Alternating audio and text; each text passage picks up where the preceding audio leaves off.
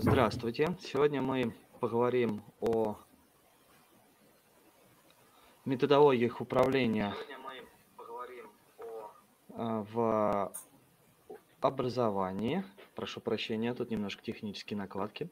Вот. а, Поговорим мы сегодня с Сергеем. И у нас новый гость Григорий. Он из северной столицы. Вот. Немножко наша география расширяется. Ну что, не будем долго тянуть. Давайте начнем. А там будет видно, что и как. Итак, а, о чем бы мы сегодня с вами хотели поговорить? Вообще, а, кто из вас, Сергей или Григорий, хочет рассказать, какие знает методологии управления, для кого из вас слово Scrum, Agile, Kanban, еще что-нибудь не является чем-то таким неизвестным и часто применяется это э, в работе, скажем так. Вообще Есть вот, предложение Андрея начать с Гриши, чтобы он заодно представился, рассказал Давайте. И Отлично. мы начали эту тему. Хорошая идея. давай, Да. Всем еще раз всем привет. Меня зовут Скобелев Григорий. Я Java-разработчик из компании Nexign.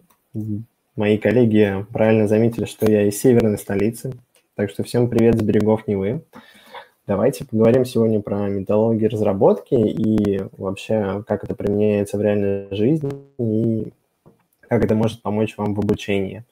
Agile, Scrum, Kanban, Waterflow – это все практики, которые могут помочь вам оптимизировать какие-то рабочие процессы. То есть, если у вас есть какая-то цель, и вы хотите ее достигнуть, вы можете с помощью данных паттернов и методологий а, постепенно к этой цели прийти. В частности, если мы говорим, что это значит для меня, то я сегодня расскажу про свой опыт того, как я применял данные методологии в обучении, пока учился в университете, и расскажу, как это обстоит сейчас дела в реальном IT-мире. Отлично. Ну что, давай, наверное, такой вопрос. Чем же отличаются вот эти вот три за- замудренных, забубенных, зау- заумных слова Agile, Scrum и Kanban? Это прекрасный вопрос, потому что зачастую очень сложно на него дать полный ответ, и я даже гуглил, чтобы это точно рассказать. Давайте вообще начнем с того, что, что такое вообще Agile. Это методология разработки, и это на самом деле фреймворк. То есть у него есть э, заложены в него 12 принципов. Мы, Мгм. конечно же, их сегодня не будем все оговаривать, потому что тогда это зайдет очень далеко за рамки подкаста, но у него есть основополагающая идея. Это то, что люди взаимодействие важнее процессов и инструментов, что работающие продукты важнее исчерпывающей документации, сотрудничество с заказчиком и готовность к изменениям.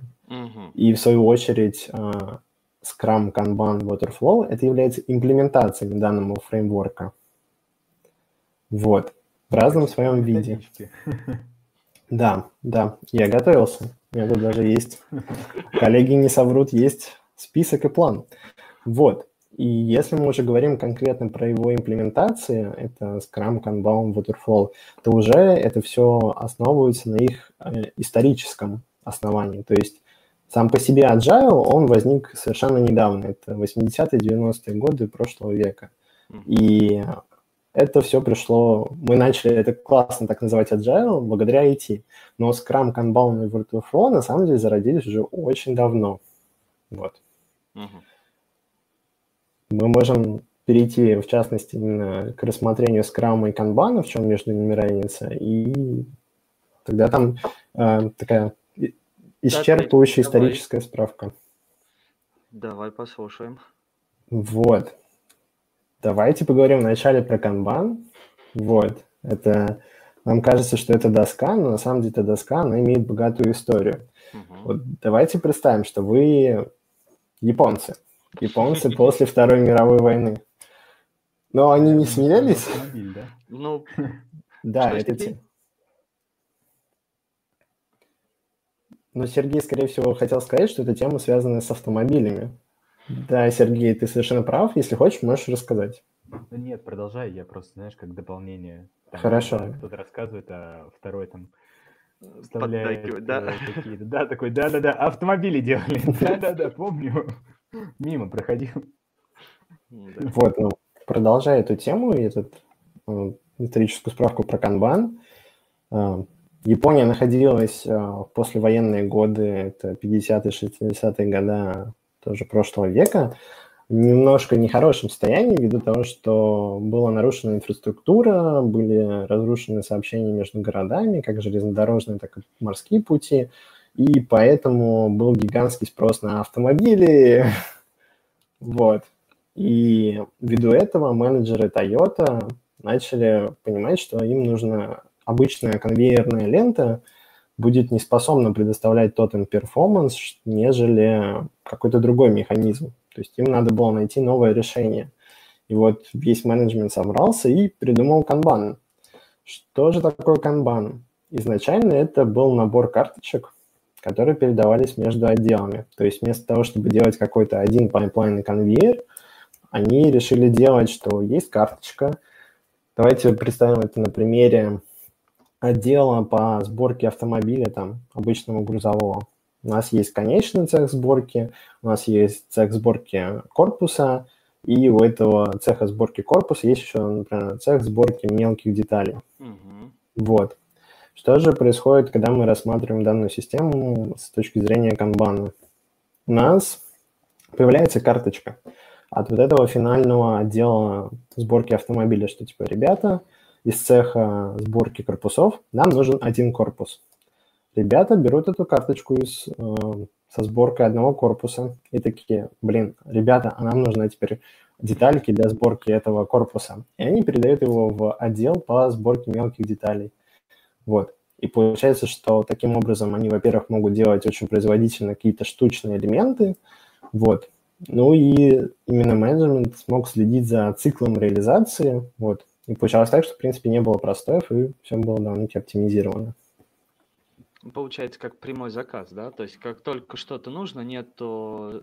Есть они знают, ага, для производства того-то нужно столько-то этого, это, этого. Ну, потому что карточки передаются из, из цеха в цех, правильно понимаю? Да, Андрей, И ты всегда прав. понятно, что именно требуется в данный момент времени. Да. Единственный момент, что вот если бы произошло бы нарушение, например, я так понимаю, тут тоже есть подводные камни, как только скажем,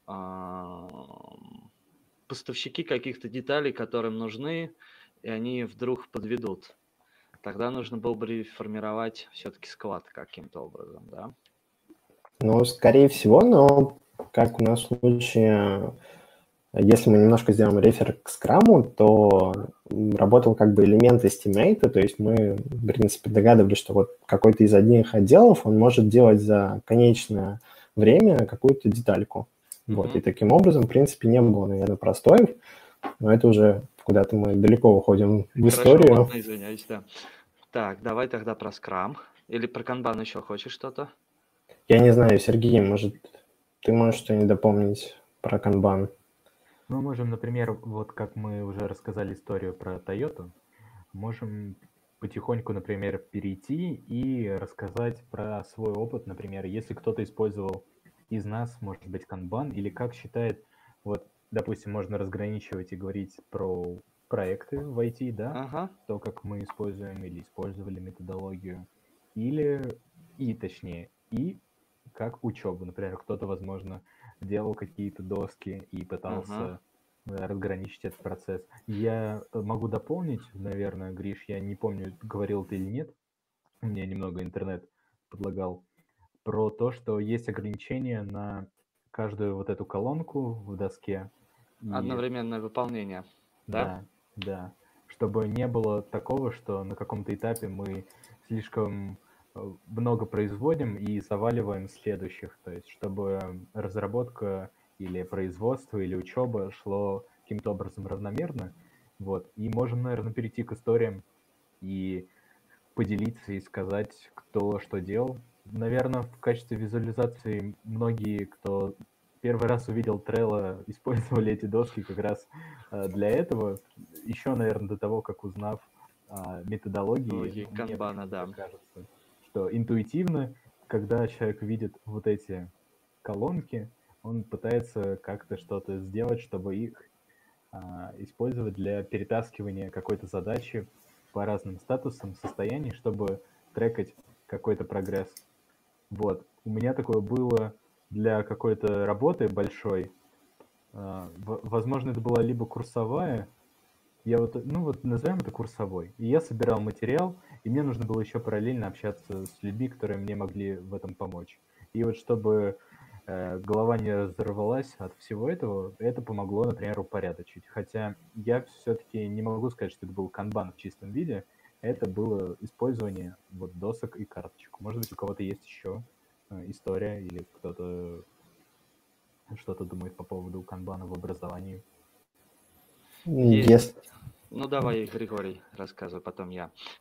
Да, если переходить непосредственно к какие-то истории жизни, то вся вот эта тема с тем, чтобы а, разграничить, ну, во-первых, свести для себя какую-то визуализацию тех этапов, через которые ты хочешь пройти для решения какой-то задачи, то да, я само собой тоже использовал Trello при написании там таких научных работ, дипломные работы, вот, и там были даже такие, типа, карточки из разряда, там, напиши на научную руку письмо, там, не знаю, сделай там папку для диплома, вот, там, за месяц до сдачи диплома, вот.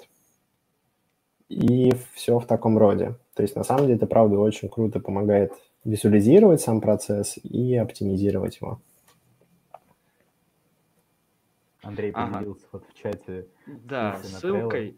Я немножко отвлекусь, тут у нас э, вопросы появились в чате. А, Марина, канбан же э, это просто способ контроля задач в виде доски же. Ну, не совсем, нет. Канбан это все-таки более такая более разветвленная, более глубокая именно методология производства, скажем так, управления процессом производства. Там э, нужно фиксировать все пути, там очень много интересных вещей. Даже есть игра, если не ошибаюсь, фичур бан называется она. Прикольная игрушка.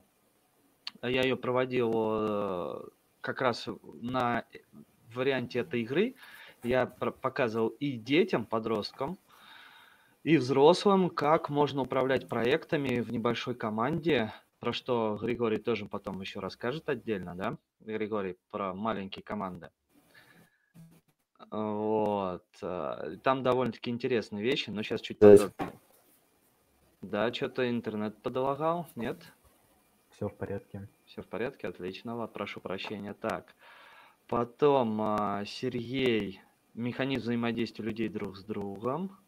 Также на канбан-доске зачастую удобно хранить список задач, если задача касается нескольких отделов. Ну, отчасти да. Ну, смотрите, я могу из своей жизни э, рассказать я, например, применял э, Trello как раз до того, как я узнал, что такое канбан. Потому что в прошлом году я съездил а, в Белгород на конференцию, специально посетил э, два мероприятия. Там был небольшой такой workflow э, по типу, как это модно сказать-то словом. Сначала была лекция про канбан, а потом, потом была воркшоп. Да, а потом был воркшоп. Модное Если не слово. Да, модное слово. Стильно, модно, молодежно. А, да, я забыл, а, по-моему, Анастасия Украинцева, если я не ошибаюсь.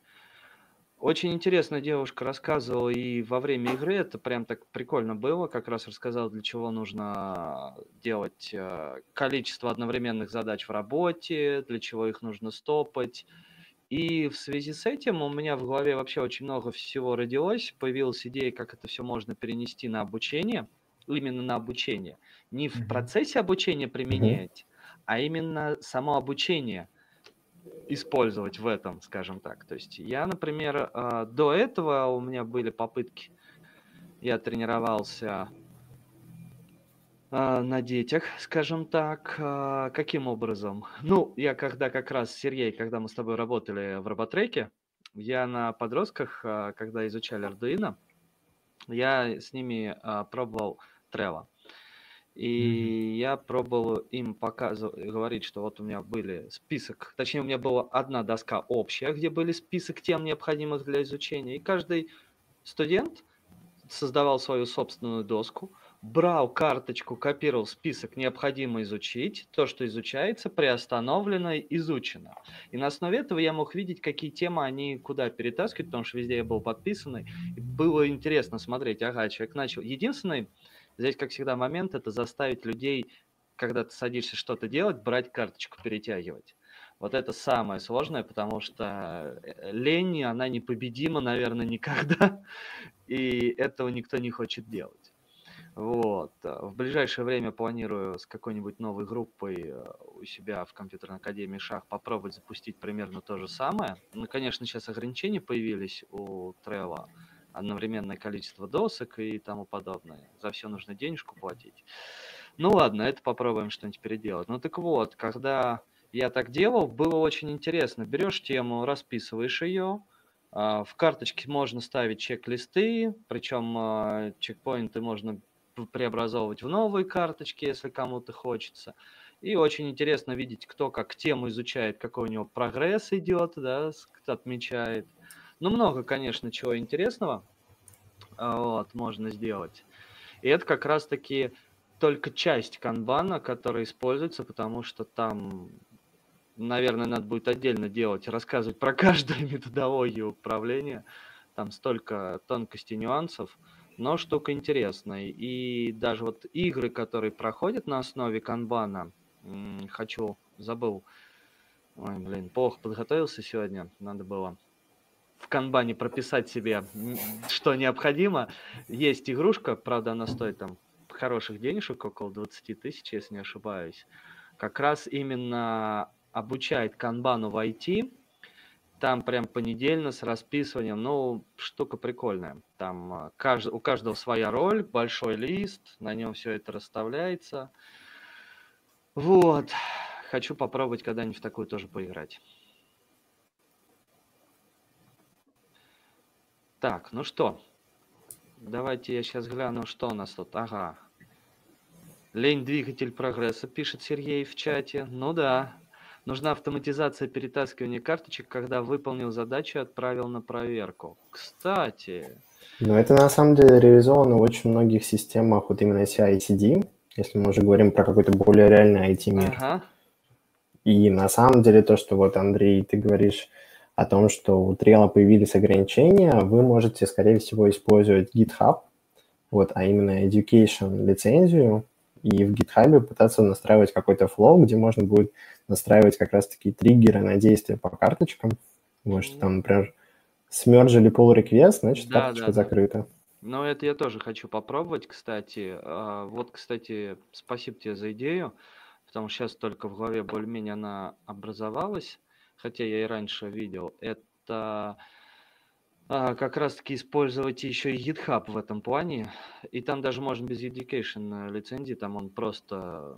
Сейчас я без, на обычной бесплатной лицензии есть а, репозитории моих студентов, без всяких ограничений, все отлично.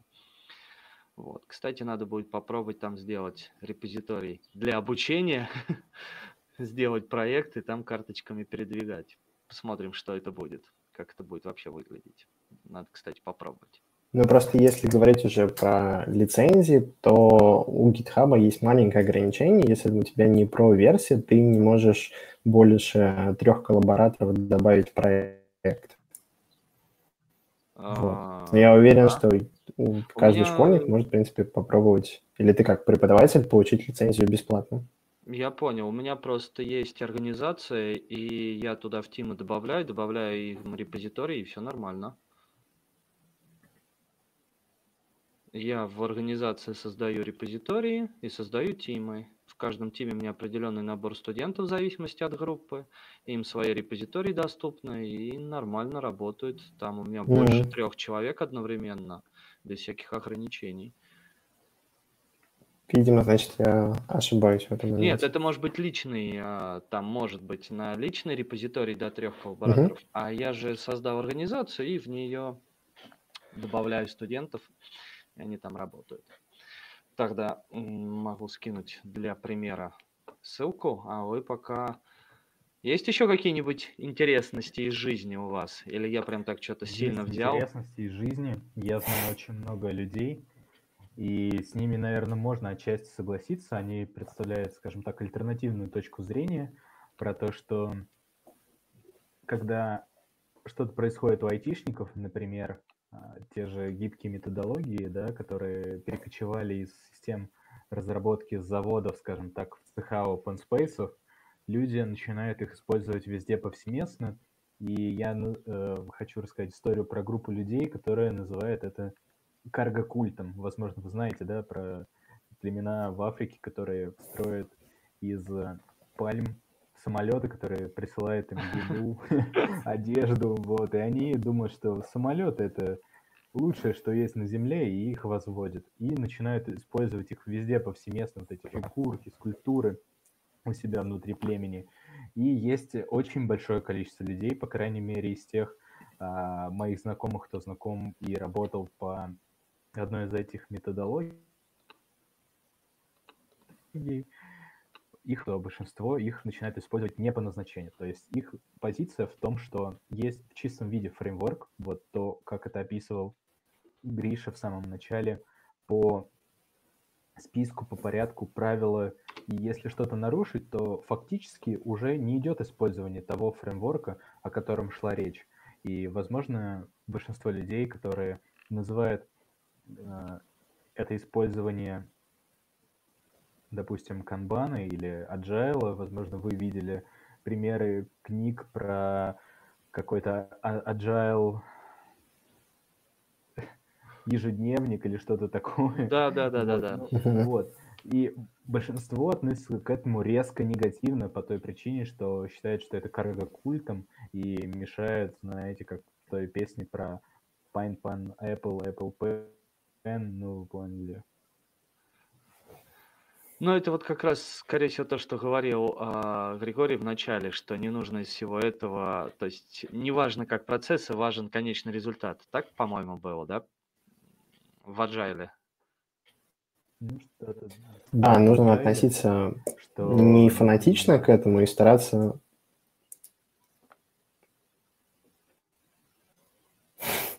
Так, что-то подолагивает сегодня интернет или GT.org. Надо...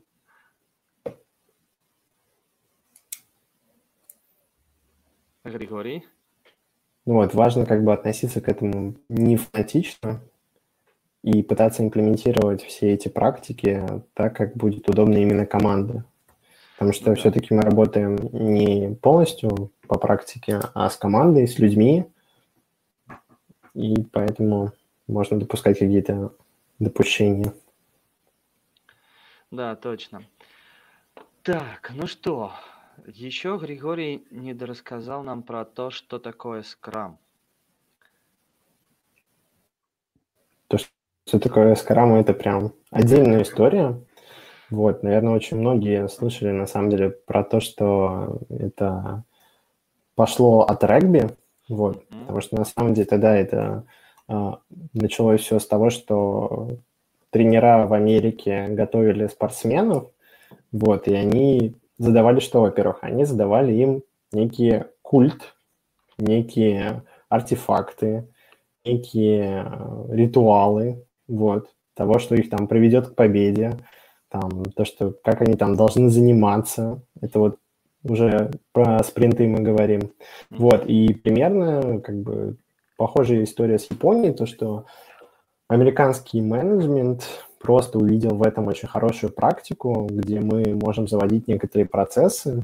А это вот, например, там создание бэклога, разбиение а, какой-то большой задачи на спринты, там введение каких-то мероприятий по анализу того, что происходит. Это непосредственно либо какие-то ретро, дейли. То есть это любой процесс синхронизации внутри команды и обмена информацией по текущему статусу. Вот. То есть, если вкратце, то Scrum – это просто уже набор каких-то действий и экшенов по тому, как реализовывать задачу. Вот. Угу. А чем же они отличаются от канбана Scrum? Есть какое-нибудь принципиальное отличие или в современном мире это настолько смылить границы, что угу. уже не важно?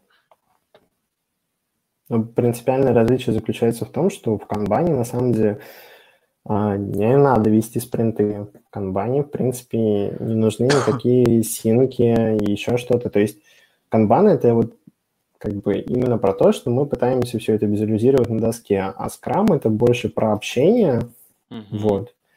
То, что мы мы пытаемся как-то шарить именно текущий статус внутри команды, и мы проводим все различные мероприятия по тому, как нам лучше понять процесс работы, то есть мы там, не знаю, задали какой-то capacity на текущий спринт, а, сделали estimate всех задач, спринт закончился, мы понимаем, сколько задач мы выполнили, сколько перекинули в следующий спринт или какие мы добрали из бэклога, mm-hmm. и следующий, в следующем спринте мы уже понимаем, например, какое у нас новое capacity, ну, то есть что там, команда молодец, сделала 80 story-поинтов, а не 60, вот, значит, команда может попробовать взять 75 story-поинтов, вот.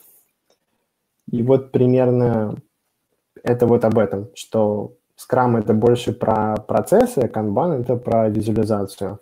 Mm-hmm. Вот. Но, как в принципе говорит Андрей, вот отвечая на вопрос, то, что смылись ли границы, они на самом деле смылись. То есть, когда мы говорим про то, как, как это лучше всего вести, это лучше всего объединять там, вот как Сергей сказал, что Apple и Pen, но мы берем и Scrum, и Kanban, и объединяем. И у нас, на самом деле, получится очень хороший процесс, вот, которым, скорее всего, все останутся довольны. Угу. Так, а кто-нибудь... Еще можно, знаешь, знаете, дополнить по поводу... Вот мы говорим про процессы, но важным угу. элементом всех этих процессов, как уже было замечено, команда. И тут стоит заметить, что... Люди.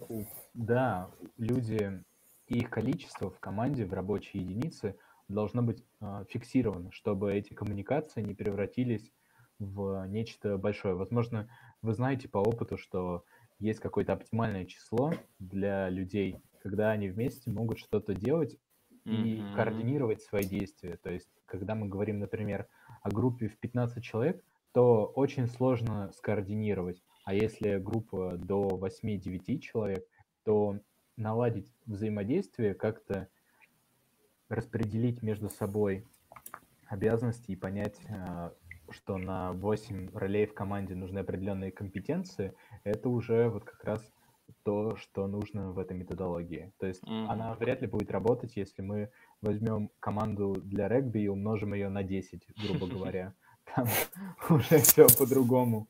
Это... И посадим за компьютеры, да, скажем, пишите нам программу. Или беги, то есть никаких канбан-досок. Вот. Только бей и беги. Тут, кстати, а, Григорий может рассказать, да и ты, наверное, тоже, Сергей, как это сейчас в реальности происходит а, в IT-компаниях? А, большие там команды работают над проектами или как-то разбивается на маленькие более? Вот, как раз как это в IT-компаниях, вот а я потом расскажу, как это в обучении может быть. Я, наверное, хочу сделать дополнение вот к предыдущей фразе Сергея и ответить при этом на этот вопрос. Uh-huh. Вот сорвать джекпот, так сказать. Я могу сказать о том, что, Сергей, на самом деле, скорее всего, команда по 40 человек просто не может быть. Они всегда как-то дегру... ну, идет э, фрагментация на команды по 6-7 по человек. Да. Вот, то есть это независимо от того, что они используют какие-то вот agile или нет.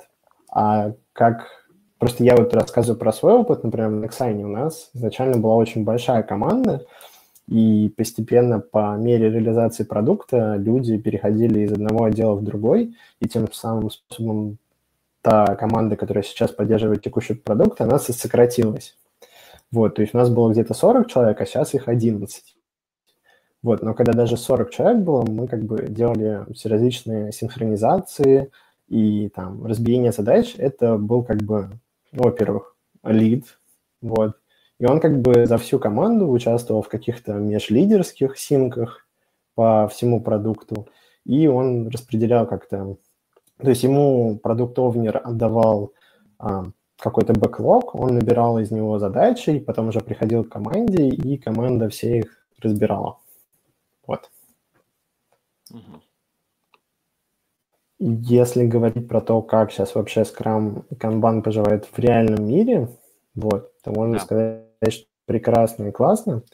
Вот, можно, например, там правильно в чатике пишут использовать Jira, вот прекрасный инструмент компании Confluent.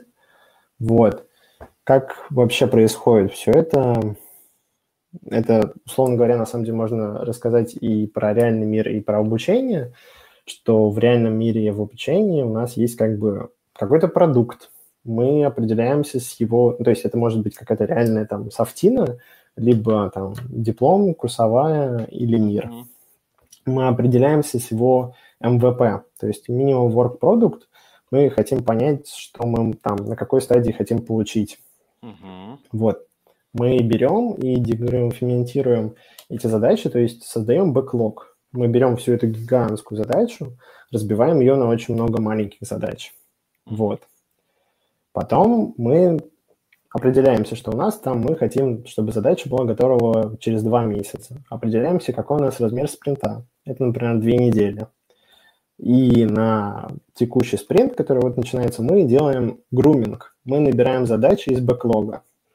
Когда мы их набираем, мы командный там садимся и эстимируем их. То есть э, даем оценку каждой задачи после чего мы начинаем работать, вот, и у нас происходит, например, а, каждый день утром это sync daily, то есть мы там созваниваемся, обсуждаем текущие задачи, у кого какие проблемы.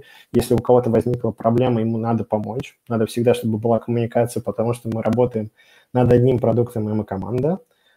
Вот. Бывают потом all hands, это такие мероприятия, где мы говорим вообще обо всем.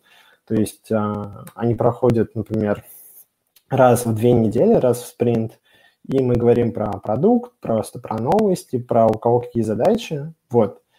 И бывают в конце спринтов ретро, это чтобы понять, что было сделано, и что можно делать лучше, и какие-то экшн-поинты, которые мы сможем и улучшить на следующий процесс следующий спринт. Ну, в принципе, ты прям рассказал обычный процесс. Вот. Такой это... Ну, для меня он и так понятный, я не знаю, с, с, с методологией, не с методологией, но как бы, знаете, как это... Естественно, понятный э, процесс э, не только разработки, но и вообще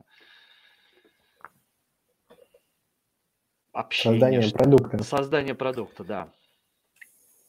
Как бы использовать что-то другое, я бы не стал бы по-другому, я бы именно вот этот вот процесс бы, так бы и применял его. Тут есть нюансы. Ага. Я могу, например, один из них назвать.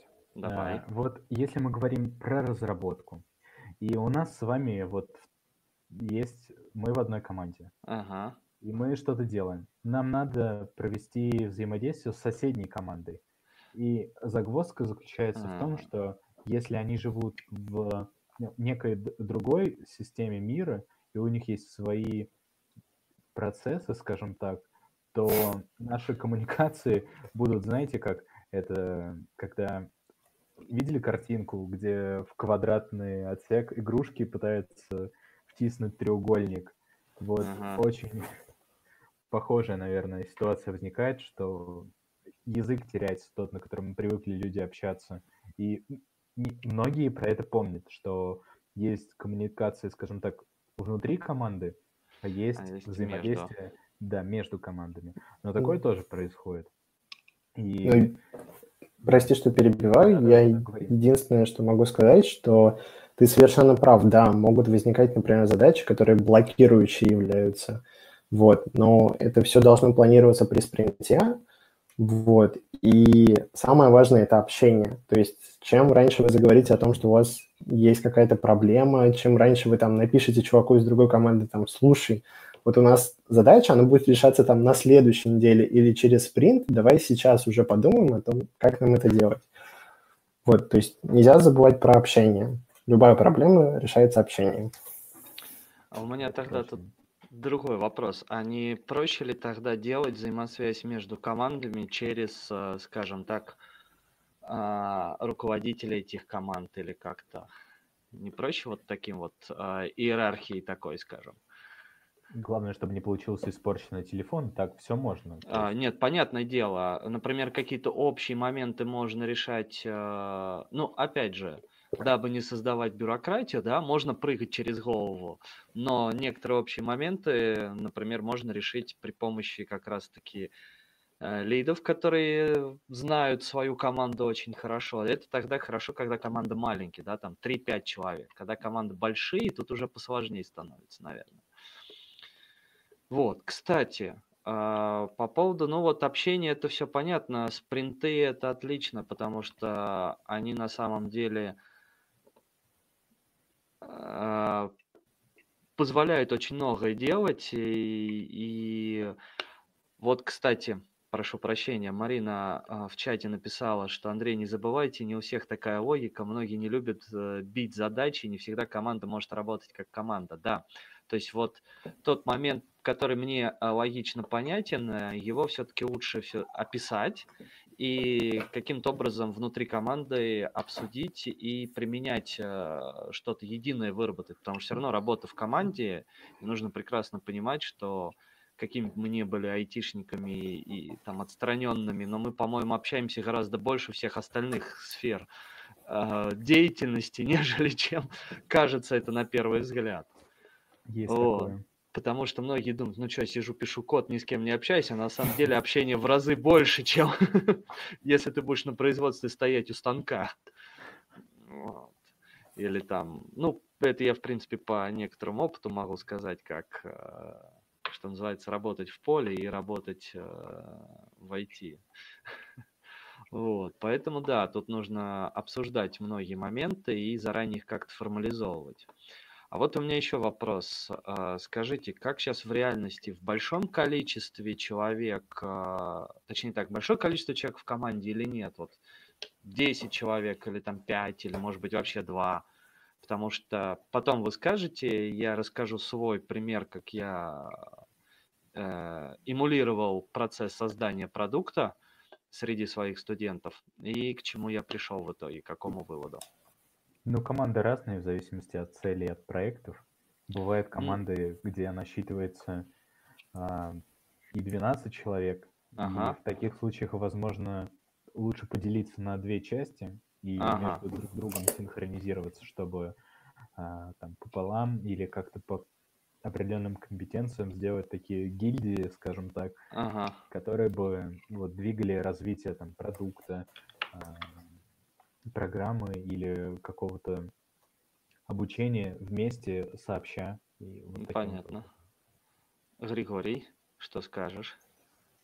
Я могу рассказать про то, что сейчас у меня обстоит э, у нас в компании. Давай. Мы решили, как я говорил ранее, у нас раньше была очень большая команда, которая mm-hmm. была поделена на более маленькие группы, там тоже, то есть было человек 40, они поделены были на 10, по вот 4 лида. Потом команды какие-то ушли, сейчас стало 11, и мы решили попробовать, мы вот уже два месяца работаем по очень новому интересному алгоритму. Вот, он называется Future Leader. Вот. Mm-hmm. Это подразумевается, что вот у нас есть продукт, и в рамках него, например, нам нужно реализовать какую-то новую фичу. Например, это какой-то модуль в нашей системе или еще какой-то новый компонент. Mm-hmm. Вот. Что мы делаем? Мы берем и организуем группку из двух-трех человек, в зависимости от того, какая, насколько большая фича. Делаем внутри нее кого-нибудь, одного из разработчиков, например, или тестировщиков, кто лучше будет иметь экспертизу в данном продукте, мы делаем его лидом. Таким образом, получается, что человек по факту, который, например, э, является обычным разработчиком, не является лидом, он может стать лидом, посмотреть все процессы, которые проходят через лид, что лид делает. Вот.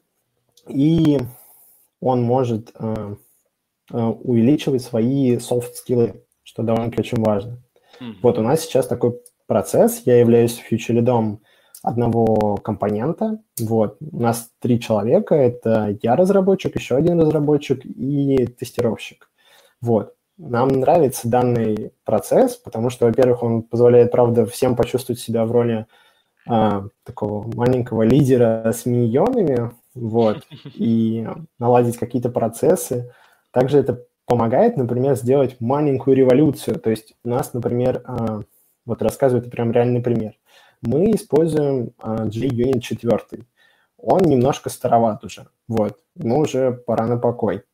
И у нас а, наши ребята, тестировщики, делали доклад про JUnit 5. Mm-hmm. Вот. Ввиду того, что у нас монорепозиторий, мы не могли затащить... Uh, у нас монорепозиторий, да, вот сделать, точнее, монорепозиторий с uh, многомодульной системой, вот, и мы не могли просто так взять и типа сказать, типа, вот, чуваки, JUnit 5, и все, вы теперь на нем должны писать. Вот.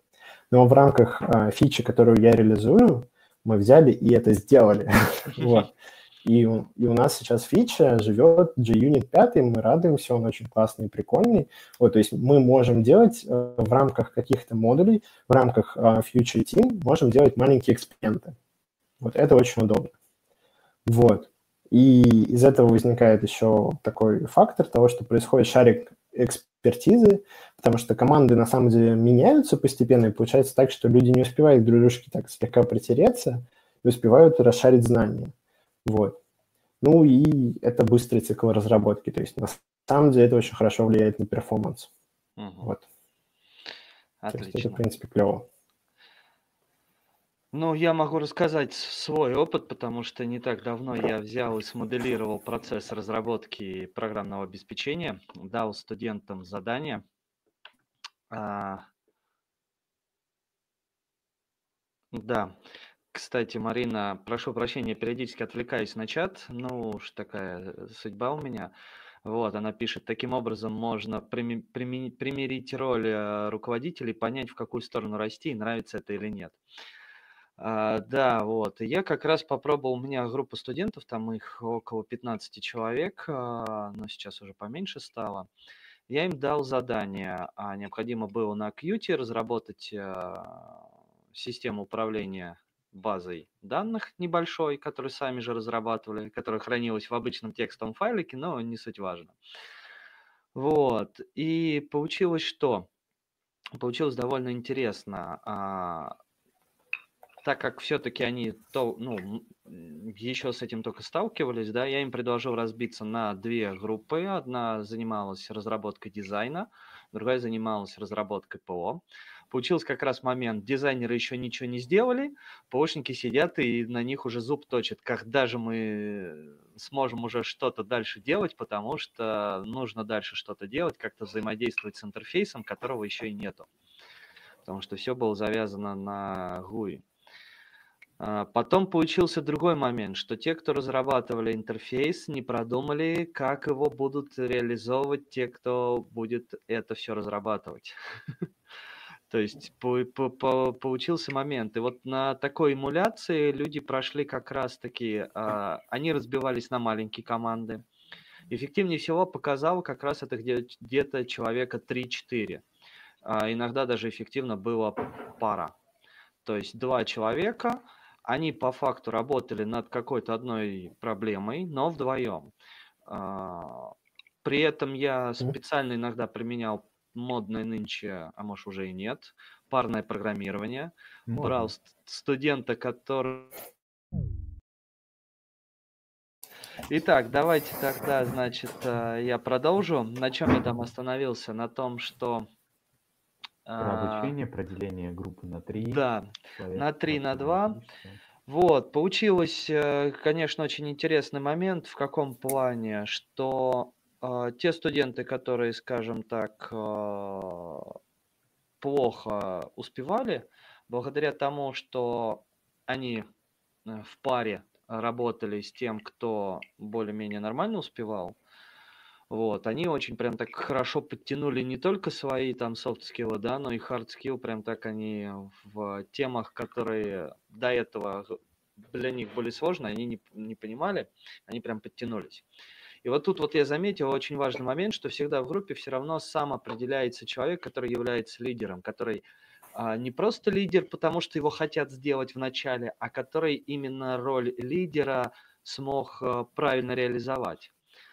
То есть э, был момент, когда некоторые студенты вроде как должны быть лидерами, а потом хоп, появляется совершенно другой человек-лидер, который может организовать всех в своей группе для того, чтобы получить конечный результат.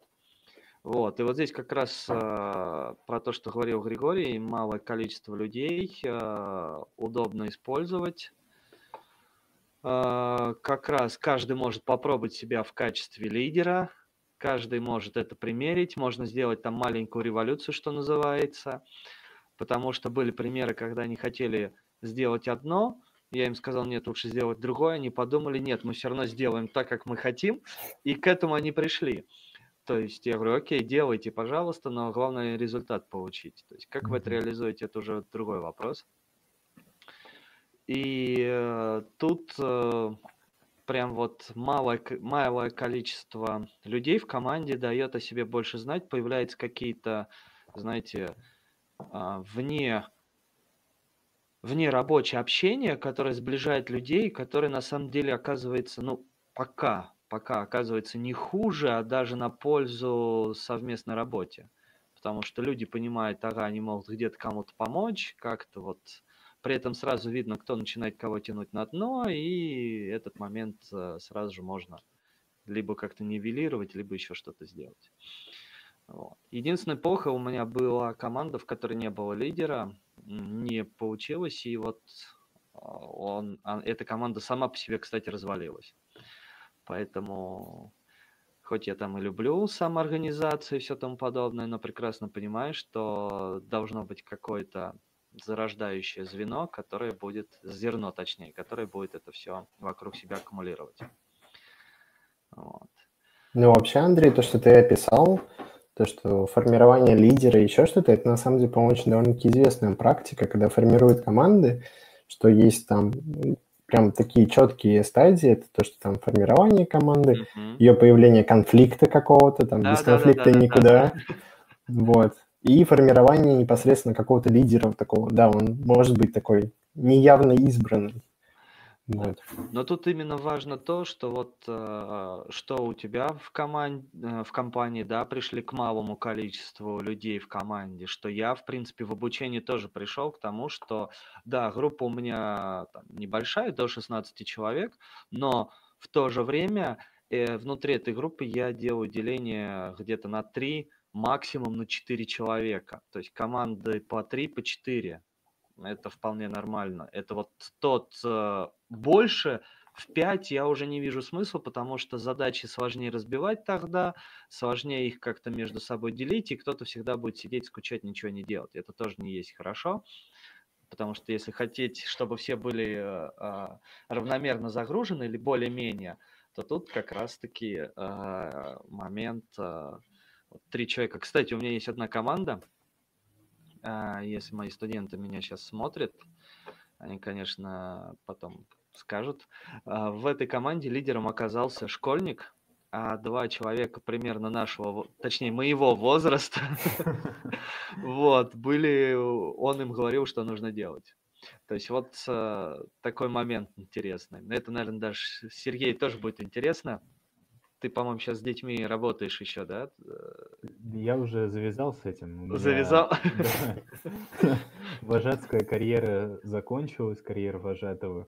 И от мысли стать сельским учителем я вот как раз после роботека понял, что поработали хватит, все. Теперь надо поднимать индустрию. Понятно. Ясно, хорошо. Теперь в этом направлении работаем. Ну вот подтверждение, Андрей, твоих слов, то, что вот эти этапы, ну, как бы, когда команда как можно меньше, то на самом деле получается логично, что это, ну, все вот эти этапы формирования команды и конфликта, и формирования лидера, они проходят гораздо быстрее, потому да. что там конфликт решается очень быстро. Вот, ну, не знаю, у меня есть, на самом деле, к вам очень интересный вопрос касательно того, что а вот мы сделали деление на какие-то маленькие группки, но как вы, например, в своих практиках выбираете, кто чем будет заниматься? Ну, допустим, у вас есть там три ученика, и они все такие, мы хотим быть бэкэндерами, а у вас продукт, который там есть и фронтенд, и нужно по дизайну, типа писать требования, документация. Это называется волевое решение. жесткой рукой, что называется. Просто указывают, ты делаешь что, ты делаешь это, ты делаешь это. Потому что в процессе я, в принципе, вижу, кому что легче дается и кому что можно. Либо, наоборот, а, так как пока процесс обучения все равно идет, то я могу смело менять, дать одному одну роль, другому другую, потом поменять местами. И а, это тоже имеет место. И плюс, в принципе, каждый может попробовать. иногда бывает, что люди, ага, они думают, что им это не нравится. Я очень, кстати, часто встречался с тем, что э, я даю задание, у человека оно получается, э, тема очень э, легко и быстро, но при этом э, ему это не нравится, он хочет в другом направлении развиваться. Вот. И это э, прям какие-то такие моменты, что ты объясняешь, у тебя к этому талант, нет, я хочу другому. Вот. И там куча ошибок наделать, все равно рано или поздно он потом приходит к этому, но э, очень мало кто слушает наставления, что называется. В разработке Интересно. есть э, и такой инструмент, называется матрица компетенции. Вот когда ага. люди разрабатывают угу. в команде один продукт, очень интересно вести с самого старта табличку, где матрица такая, где строки это люди, столбцы ага. это компетенции, которые есть в команде или которые нужны будут команде. Ага. И люди там отмечают уровень э, того, что они знают, что начальный или продвинутый. И есть еще очень интересный пункт, который не все почему-то указывают в матрице, э, либо он является просто по умолчанию обязательным, что, наверное, не совсем идеологически правильный пункт под названием «хочу изучить». То есть, когда человек а, будет расширяться не только в той области, где ага. у него основная роль, скажем так, в команде, а еще и дополнительные вещи. И выглядит это очень наглядно. И обычно, если команда находится, скажем так, а, где-то локально рядом, то висит такая стена, где это графически отображено, и каждый видит, к кому можно подойти, у кого есть компетенция в такой-то специальности, например. И если у нас появляется вопрос, мы идем к тому, кто хорошо в этом разбирается. Или если мы хотим научиться, мы изучаем и задаем вопросы у тех, кто в этом хорошо разбирается. Ну, вот такая очень интересная практика. И вот мы про все это говорим, и тут, знаете, хочу какую аналогию провести. Возможно, а, вам она понравится. Мне интересно, что вы об этом думаете.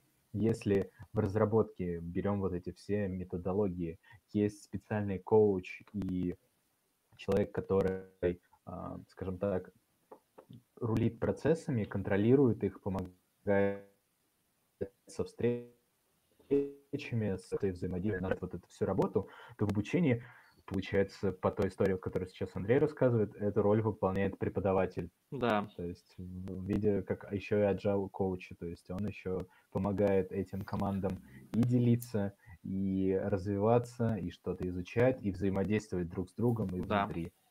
Есть классное слово, называется ментор. Мы про него разговаривали. Уже, да, было дело. Вот, на самом деле, тут очень много каких моментов. А, кстати, спасибо, Сергей, про матрицу компетенций. Как-то я ее до этого, если честно, даже не слышал. Может быть, и слышал, особо не обращал внимания. Надо будет попробовать ее применить у себя. А, и вот вообще я заметил, что все вот э, методологии, а, очень много, кстати, инструментов, а, мы как-то их затронули, один только Trello, а вот про Scrum я не знаю, точнее, я знаю один инструмент, а, который применяет и Scrum, и Kanban. Это есть такой сайт, называется Kaiton.io. У них очень интересная доска, она гораздо, ну, по мне, она гораздо более а, приближена к Trello, а, к канбану, прошу прощения. У меня изначально был Trello, потом канбан, поэтому в голове это примерно одно и то же. Ну, на самом деле неправильно, но неважно. Кайтон. И я вот на нем пробовал. А, там доски можно делать более интересные, более изящные, что ли, более там, то есть с визуализацией. Там еще, кстати, есть примени... Э, использование аналитики, которая идет в чистом канбане, что называется.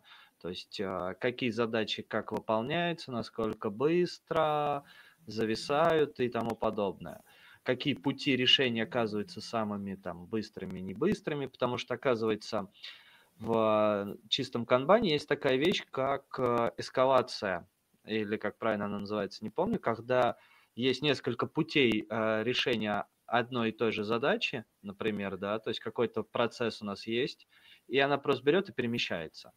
А, как на тех же семинарах и лекциях, что я слушал, это типа, но если можно подойти к Васе или к Пете и сказать, сделай вот это, берется и прописывается в путях решения, что можно подойти к Васе и сказать это делается, но тогда этот э, путь решения нужно использовать в определенных случаях. Вот. То есть вот такой момент, когда нужно все формализовать, потом уже это каким-то образом определять. Но есть один интересный момент. А, не знаю, как в Scrum, а, в канбане было то, что типа канбан нужен не для а, контроля, а для того, чтобы процессы выполнялись очень быстро.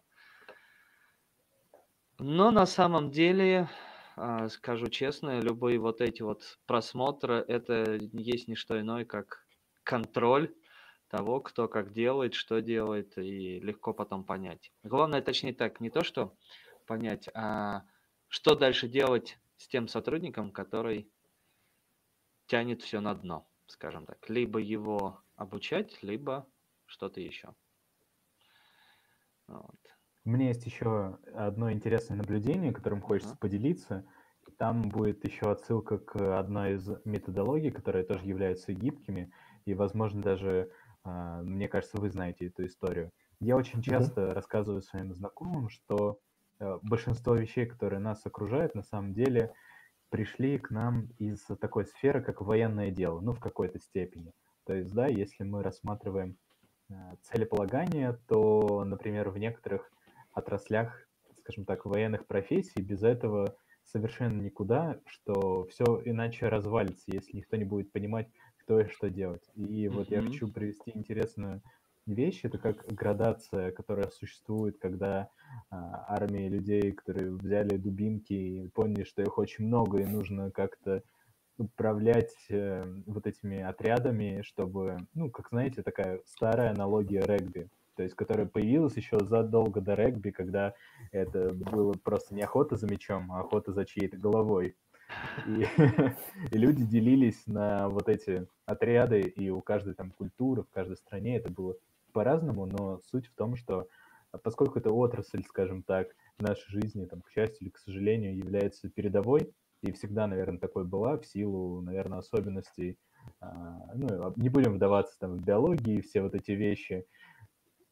И мне кажется, очень близко вот это разделение команд, вот это планирование, как бы мы что там не шутили про там войска в какой-то степени, они там присутствуют и работают. И люди не сомневаются, что они работают, потому что там есть, конечно, тоже свои шутки и, скажем так, парадоксы, но история, возможно, Гриша знает ее более подробно, если он прям проработал, ну, мне кажется, или, может быть, просто слышал, постараюсь пересказать, что в одной из армий стран был, э, скажем так, не цех, ну, отдел инженеров, которые что-то разрабатывали, какой-то вид. Возможно, это был там прибор ночного зрения или еще что-то. И у них висело очень много заказов, они не справлялись на, на работе на оборонку. И они очень редко выпускали продукцию. И они придумали, что вот работая маленькими партиями и поставляя сначала какой-то прототип, и в первой итерации, поняв вообще, это может быть в дальнейшем пригодно или нет, развивали его и такими темпами за очень короткий промежуток времени в три, в две итерации могли предоставлять уже готовый элемент, который брался, скажем так, на вооружение.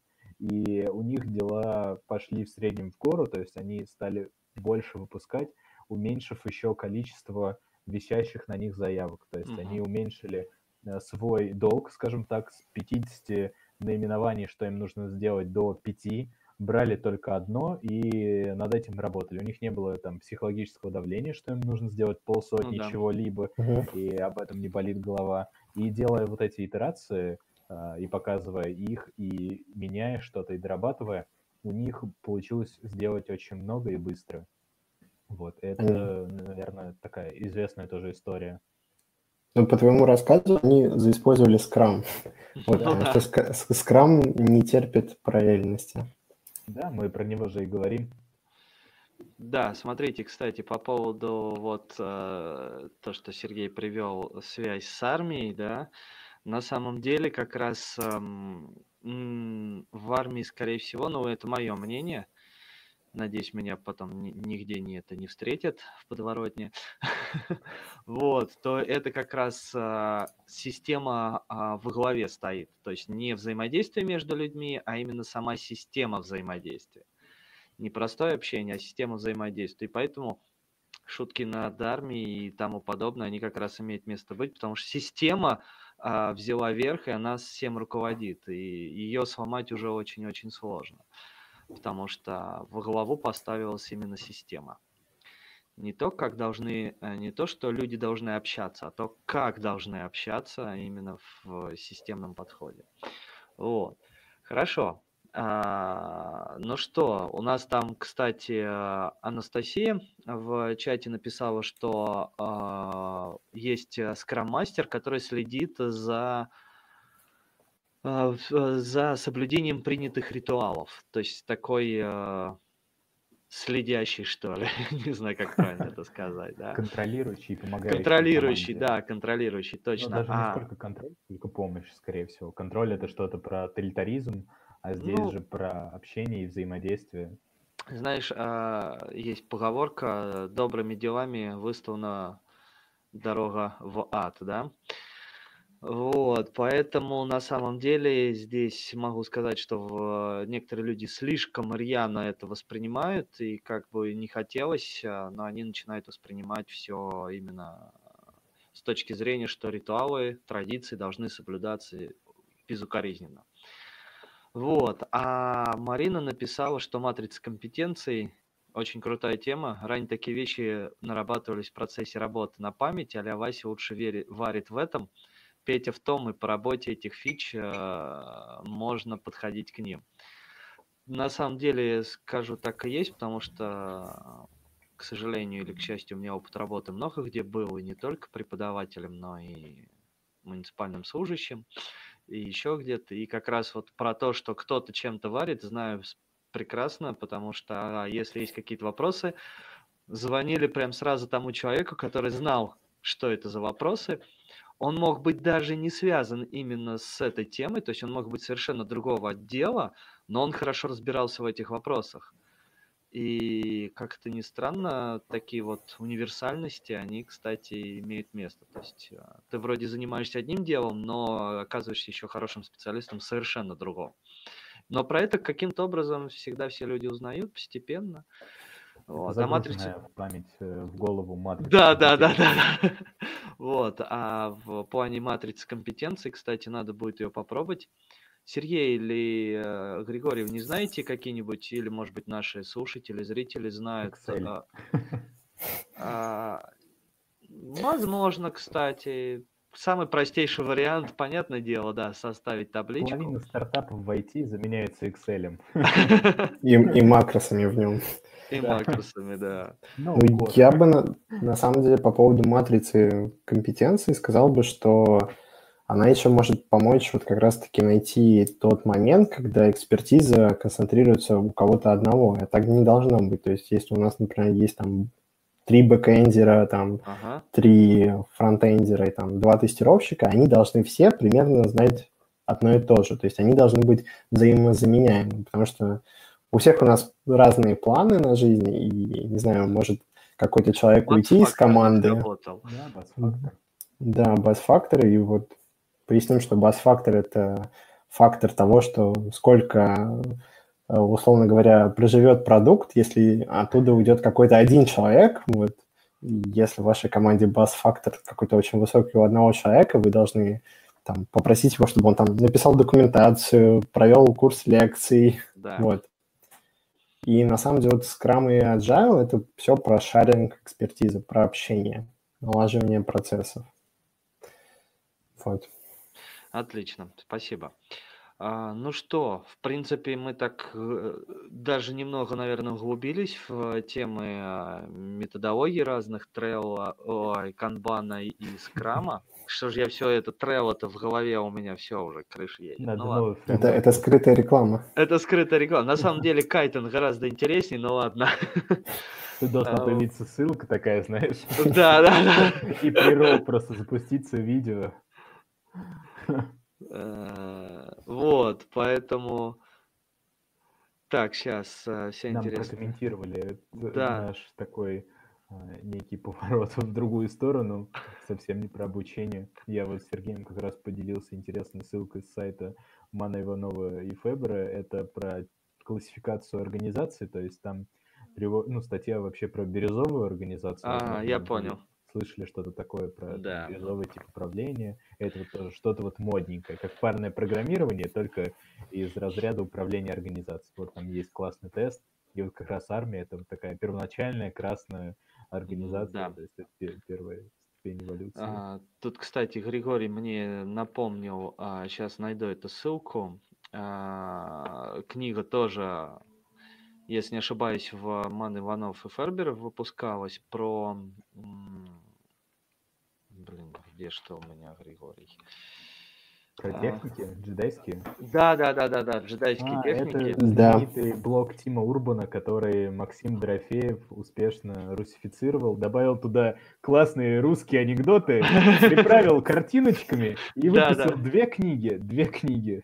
Я знаю, я был на его выступлении в том же Белгороде на конференции БИФ, на интернет-форуме. Да, БИФ, по-моему, если не ошибаюсь. Вот. Прикольно, на самом деле, конференция. Самое интересное, просить сейчас немного будет а, отступление. Я был в прошлом году на двух конференциях на техтрейне, да, техтрейн в Питере как раз-таки. Был Григорий там, нет? Вот, и был э, в Белгороде. вот, э, как ни странно, по тому, где я больше прокачался в плане получения знаний, оказался Бил, Белгородский. Белгородская конференция, которая на самом деле при, вообще дала гораздо больше мне в плане знаний, нежели чем э, в Питере. В Питере я только что познакомился с JetBrains, с людьми, которые занимаются, выбил себе едушную лицензию на их продукты. вот, поговорил с тем, кто занимается у них там, а, а, они же взаимо... у них есть, по-моему, Hyperskill э, вместе со Степиком, или я не помню, с какой платформой, а, проект образовательный. Вот. Тоже пообщался, тоже нашел интересные темы. Там как раз были еще, был представитель э, издательства Питер. Ему тоже было интересно про то, как вообще, ну, скажем так, руководство пользователя JetBrains IDE-шками на русском языке. Это почему-то тема заинтересовала издательство и не знаю, то есть, в принципе, продукт русский вроде как бы, да, но нормальных э, русских мануалов по нему пока я не видел, к сожалению. Ну да ладно. Вот. Давайте тогда Наверное, мы потихонечку сейчас закруглимся. Ого. Будем интриговать э, роудмапом? Да, давай про роудмап как раз, потому что это тема, связанная с обучением. Заодно Григорию тоже. А, сейчас я вот не знаю, скинуть, наверное, сразу, может быть, ссылочку или попозже. У нас а, с Сергеем а, родилась идея создать карту развития а, джуниора, скажем так, то есть э, новичка в IT-сфере, который только-только собрался учиться. Есть, э, по-моему, карта развития техлида, да, или тимлида, и карта развития веб-девелопера. Но вот нету именно того, куда можно развиваться, какие э, есть направления, какие компетенции, какие софт-скиллы именно для новичка. Потому что когда человек только-только пытается войти в IT-сферу, ему это бывает сложно понять, куда и как и что после этого его ждет. Хотя бы, может быть, там, кстати, как идея, приписать, сколько кто зарабатывает, через какое время, потому что бывает важно, что хотят прямо сейчас и быстро, да. Там, например, веб-разработчики Junior, э, когда там джун, когда middle, когда сеньор будет это все, через какое время он может стать тем или иным, какая там конкуренция и какой уровень зарплат хотя бы по тому же HeadHunter, да, или там Хабр Карьера. Вот, это можно тоже, кстати, как идея придумать. Мы пока думаем там над некоторыми техническими вещами, чтобы это было правильно сделано с точки зрения как раз-таки гитхаба, гита. Вот. Я, наверное, сейчас э, в чат скину, а потом в телеграм-канал и там еще в ВК-группу скидываю mm-hmm. ссылки на эту roadmap нашу. Если у кого есть желание, присоединяйтесь. Штука интересная. Кстати, где она у меня? А, вот тут. Вот. Попробуйте, посмотрите. Надеюсь, может быть, кто-то присоединится и посмотрит. Да, кстати, Сергей, спасибо, что скинул ссылку на чат телеграммовский. Вот. Ну, чтобы люди добавлялись. У меня ссылки не отправляются, поскольку я не овнер. А да, у меня, по-моему... Нет, у тебя отправляются, они Отправятся? кликабельные. А, да. хорошо, сейчас. У меня тогда. ссылки, по-моему, они режутся настройками ютубовской трансляции. И вот чат Понятно. – наше спасение. Ну да, сейчас я скину а, сюда ссылочку.